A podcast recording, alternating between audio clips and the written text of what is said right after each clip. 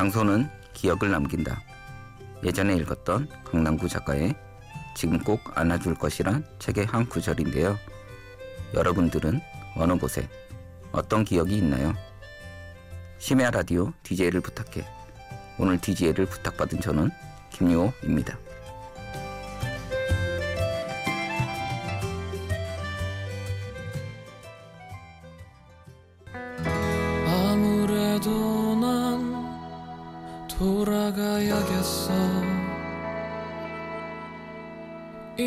이곳은 나에게 어울리지 않아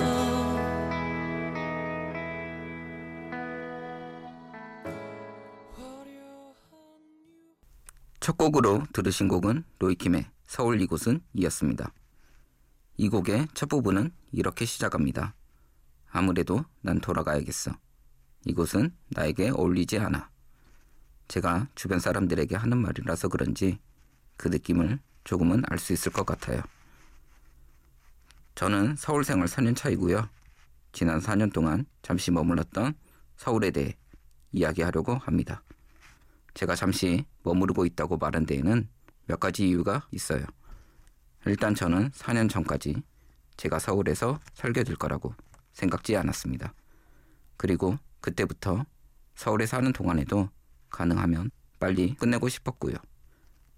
이제 곧 저는 제 바람대로 서울을 떠나 다시 고향으로 내려가게 됐는데요. 그래서 오늘 한 시간 동안 길다면 길고 짧다면 짧았던 지난 4년간의 서울 생활에 대해 이야기해 보겠습니다. 노래 듣고 올게요. 플라스틱 강남역 4번 출구 디셈버 듣고 올게요.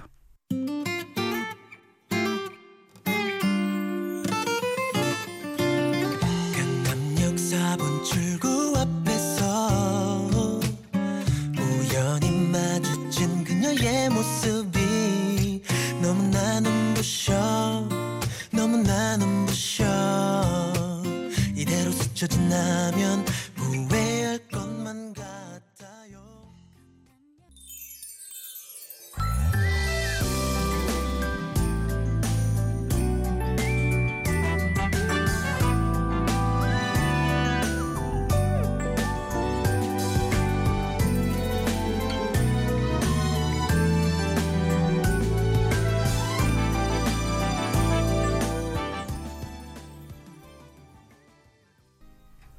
플라스틱의 강남역 4번 출구와 디셈버였습니다.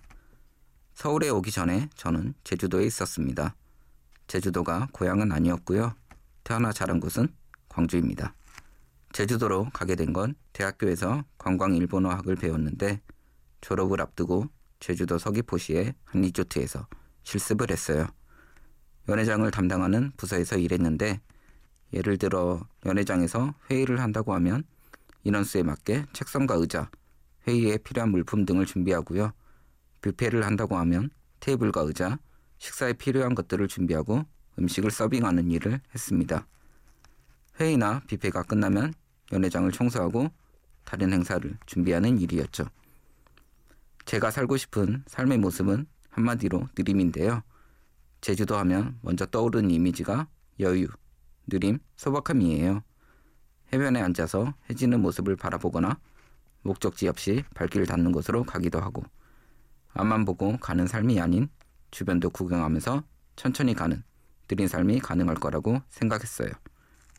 그래서 저는 실습을 앞두고 교수님에게 제주도로 보내달라고 부탁을 했던 겁니다. 그렇게 제주도에서 실습이 끝나갈 때쯤 회사에서 직원으로 오라는 제안을 했고 전 그 제안을 받아들였죠. 그렇게 제주도에서 생활이 시작됐습니다. 그땐 너무 좋았어요. 제가 원하던 곳이었거든요.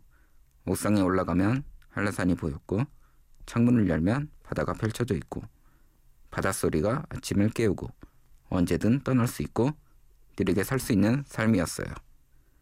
그렇게 제주도에서 지내고 있는 중에 제주도를 떠나야 할 일이 생기게 되었는데요. 그 얘기는 노래 듣고 이어갈게요. 크러쉬 잠 못 드는 밤. 안녕하신가영의 언젠가 설명이 필요한 밤. 듣고 올게요.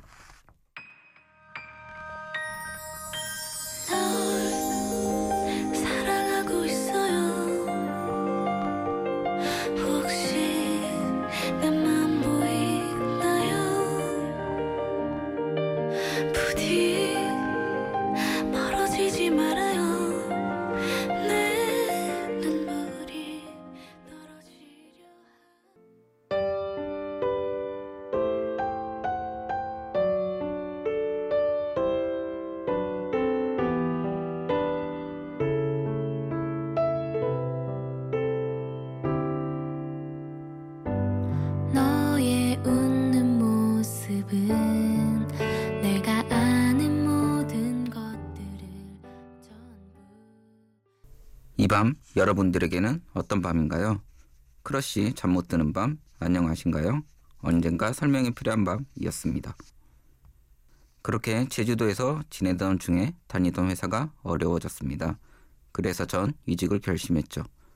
여러 곳에 이력서를 제출했고 두 회사에 합격했습니다. 한 곳은 전주였고요. 다른 곳은 서울이었습니다. 그렇게 전 서울살이를 시작했습니다. 저는 아직도 첫 출근하던 날이 생각이 납니다. 첫 출근하는 설렘과 지하철 안에 많은 사람들의 모습이요. 계단을 올라가고 있는 사람들을 보면서 먼저 떠올렸던 생각은 아, 정말 사람 많구나. 이 생각이 먼저 들었어요. 저는 서울 시내 한 호텔에서 하우스키핑이란 부서에서 일을 했는데요. 하우스키핑 좀 낯설게 들리시나요? 쉽게 설명하자면 손님이 체크아웃을 한 후 객실을 청소하는 사람을 maid라고 하고요. 저는 houseman이라고 부르는 maid분들을 도와주는 일이 주 업무였어요. 객실에는 많은 물건들이 들어가 있는데요. TV, 침대, 책상, 테이블부터 소형 가전제품까지 객실에 있는 모든 것을 관리하는 일입니다. 흔히 고양이를 키우는 분들을 가리켜 집사라고 표현하는데 전 정말 집사, 객실을 관리하는 사람이었다고 할 수 있겠네요. 특히 손님들을 응대하는 것을 좋아했어요. 일하는 동안 다양한 사람들도 만났는데요. 그 얘긴 노래 듣고 와서 계속 이어갈게요. 카리나 Slow Motion, 넬리, Dilemma 듣겠습니다.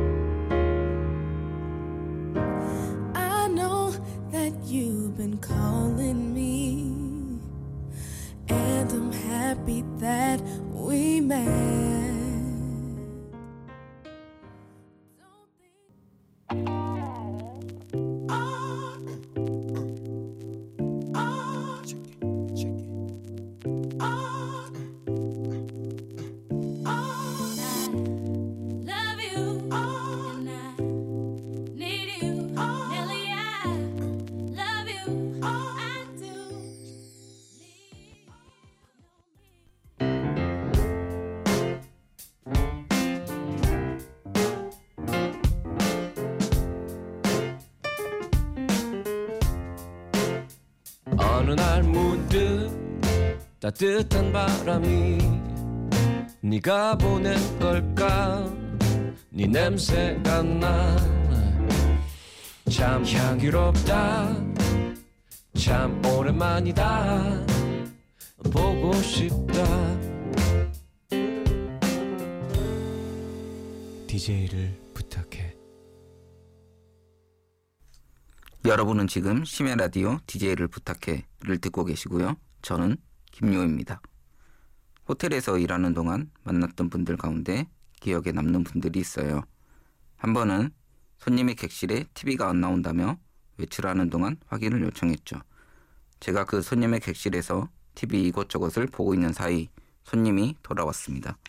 그때 손님의 행동이 무척 인상 깊었어요. 수리 중이라고 말을 했더니 별 문제 아니라는 듯이 쿨하게 복도에 앉아서 휴대폰을 하더라고요. 어, 꽤나 신선한 충격이었어요. 사람이 저렇게 행동할 수도 있구나 생각하면서 외국인이라서 가능한 행동일지도 모르겠다고 생각했죠. 결국에 그 TV는 다음 그날 바로 해결이 안 돼서 다음 날에야 수리를 마칠 수 있었습니다. 또 한 번은 이런 적도 있었어요. 큰 호텔에는 내부에 세탁소가 있어서 직원들의 유니폼이나 손님들의 세탁을 원하면 서비스를 제공하는데요. 제가 다니던 곳은 내부에는 세탁소가 없고 외부로 보내는 시스템이었는데 야간 근무 중에 일이 발생했어요. 손님은 다음날 오전 9시까지 드라이된 양복을 받길 원했는데 이미 늦은 밤이어서 그건 어려울 것 같아 저는 손님께 그 사실을 전달했습니다. 하지만 중간에 의사소통에 문제가 생겨서 손님은 다음날 오전까지 양복을 받는 것으로 생각한 거예요. 다음날 오전 7시 저는 그 시간에 퇴근을 하기로 되어 있었지만 퇴근하는 대신 호텔 주변 세탁소를 찾아다니기 시작했습니다. 이른 시간이다 보니 문을 연 세탁소는 찾기는 어려웠어요. 우여곡절 끝에 한 곳을 찾아서 세탁을 맡기고 겨우 손님에게 전달했습니다. 시간은 이미 오전 9시 30분을 넘고 있었죠.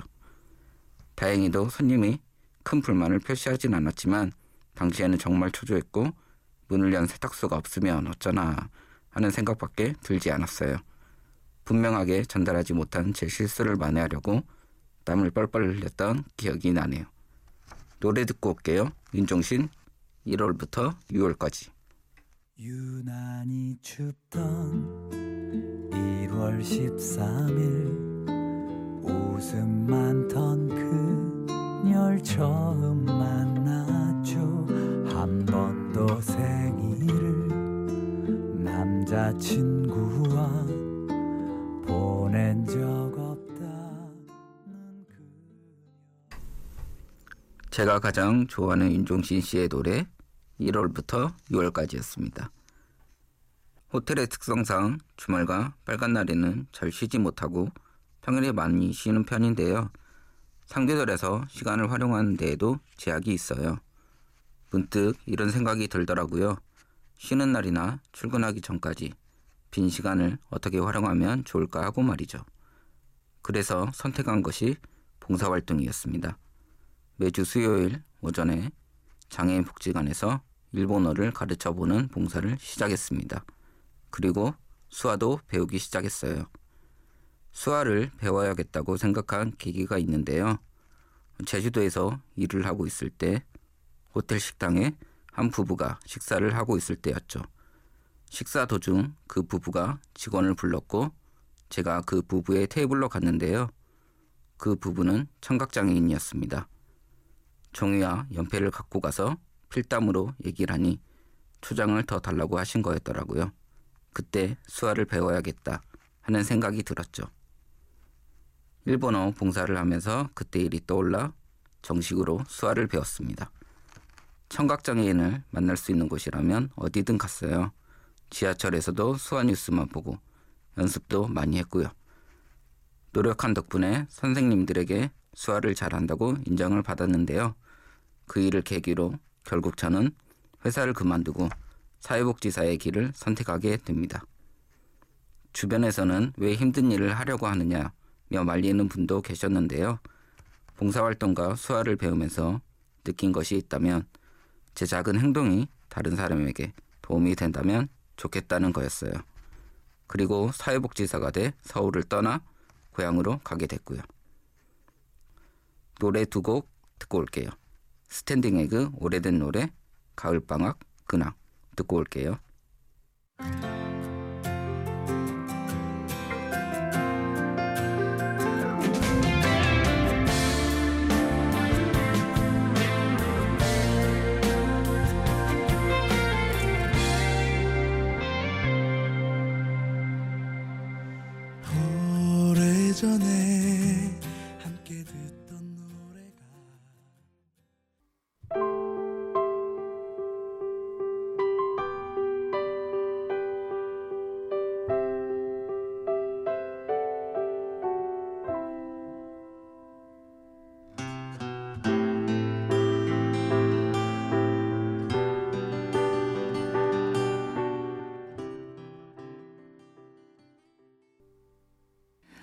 언제 든 내게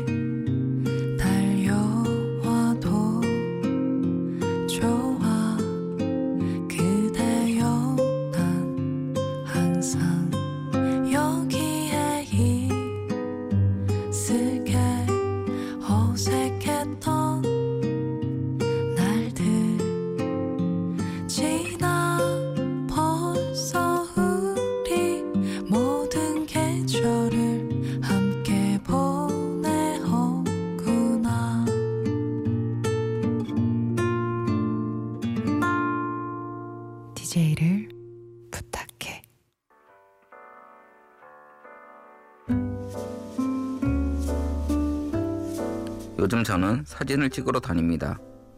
저는 혼자 여행하는 것을 좋아하는데 사진을 찍으면 여행 다닐 일이 많을 것 같아 시작했습니다. 사진 찍기 전에도 서울의 여러 곳을 다녔지만 사진 찍는 것을 취미로 한 후 더 많이 돌아다닌 것 같아요. 서울에 대한 기억을 조금이라도 더 많이 쌓으려고 말이죠. 얼마 전 제가 꼭 다시 방문하고 싶었던 카페를 찾아갔더니 폐업을 했더라고요. 번화가에 있는 곳도 아니었고 어느 오래된 마을 꼭대기에 있었던 곳이었는데 안타까워서 한동안 떠나지 못했습니다. 대추차가 맛있다고 했던 곳이었는데 다시 그 맛을 보, 보지 못하게 된 건 너무 아쉬웠습니다. 이제 저는 4년간의 서울 생활을 끝낼 준비를 하고 있습니다. 오프닝에서도 말했듯이 공간은 기억을, 기억은 추억을 남긴다고 생각하는데요. 저에게 서울은 어떤 기억으로 남게 될지 궁금하네요. 끝곡으로 에이브릴 레빈의 이매진 들려드릴게요.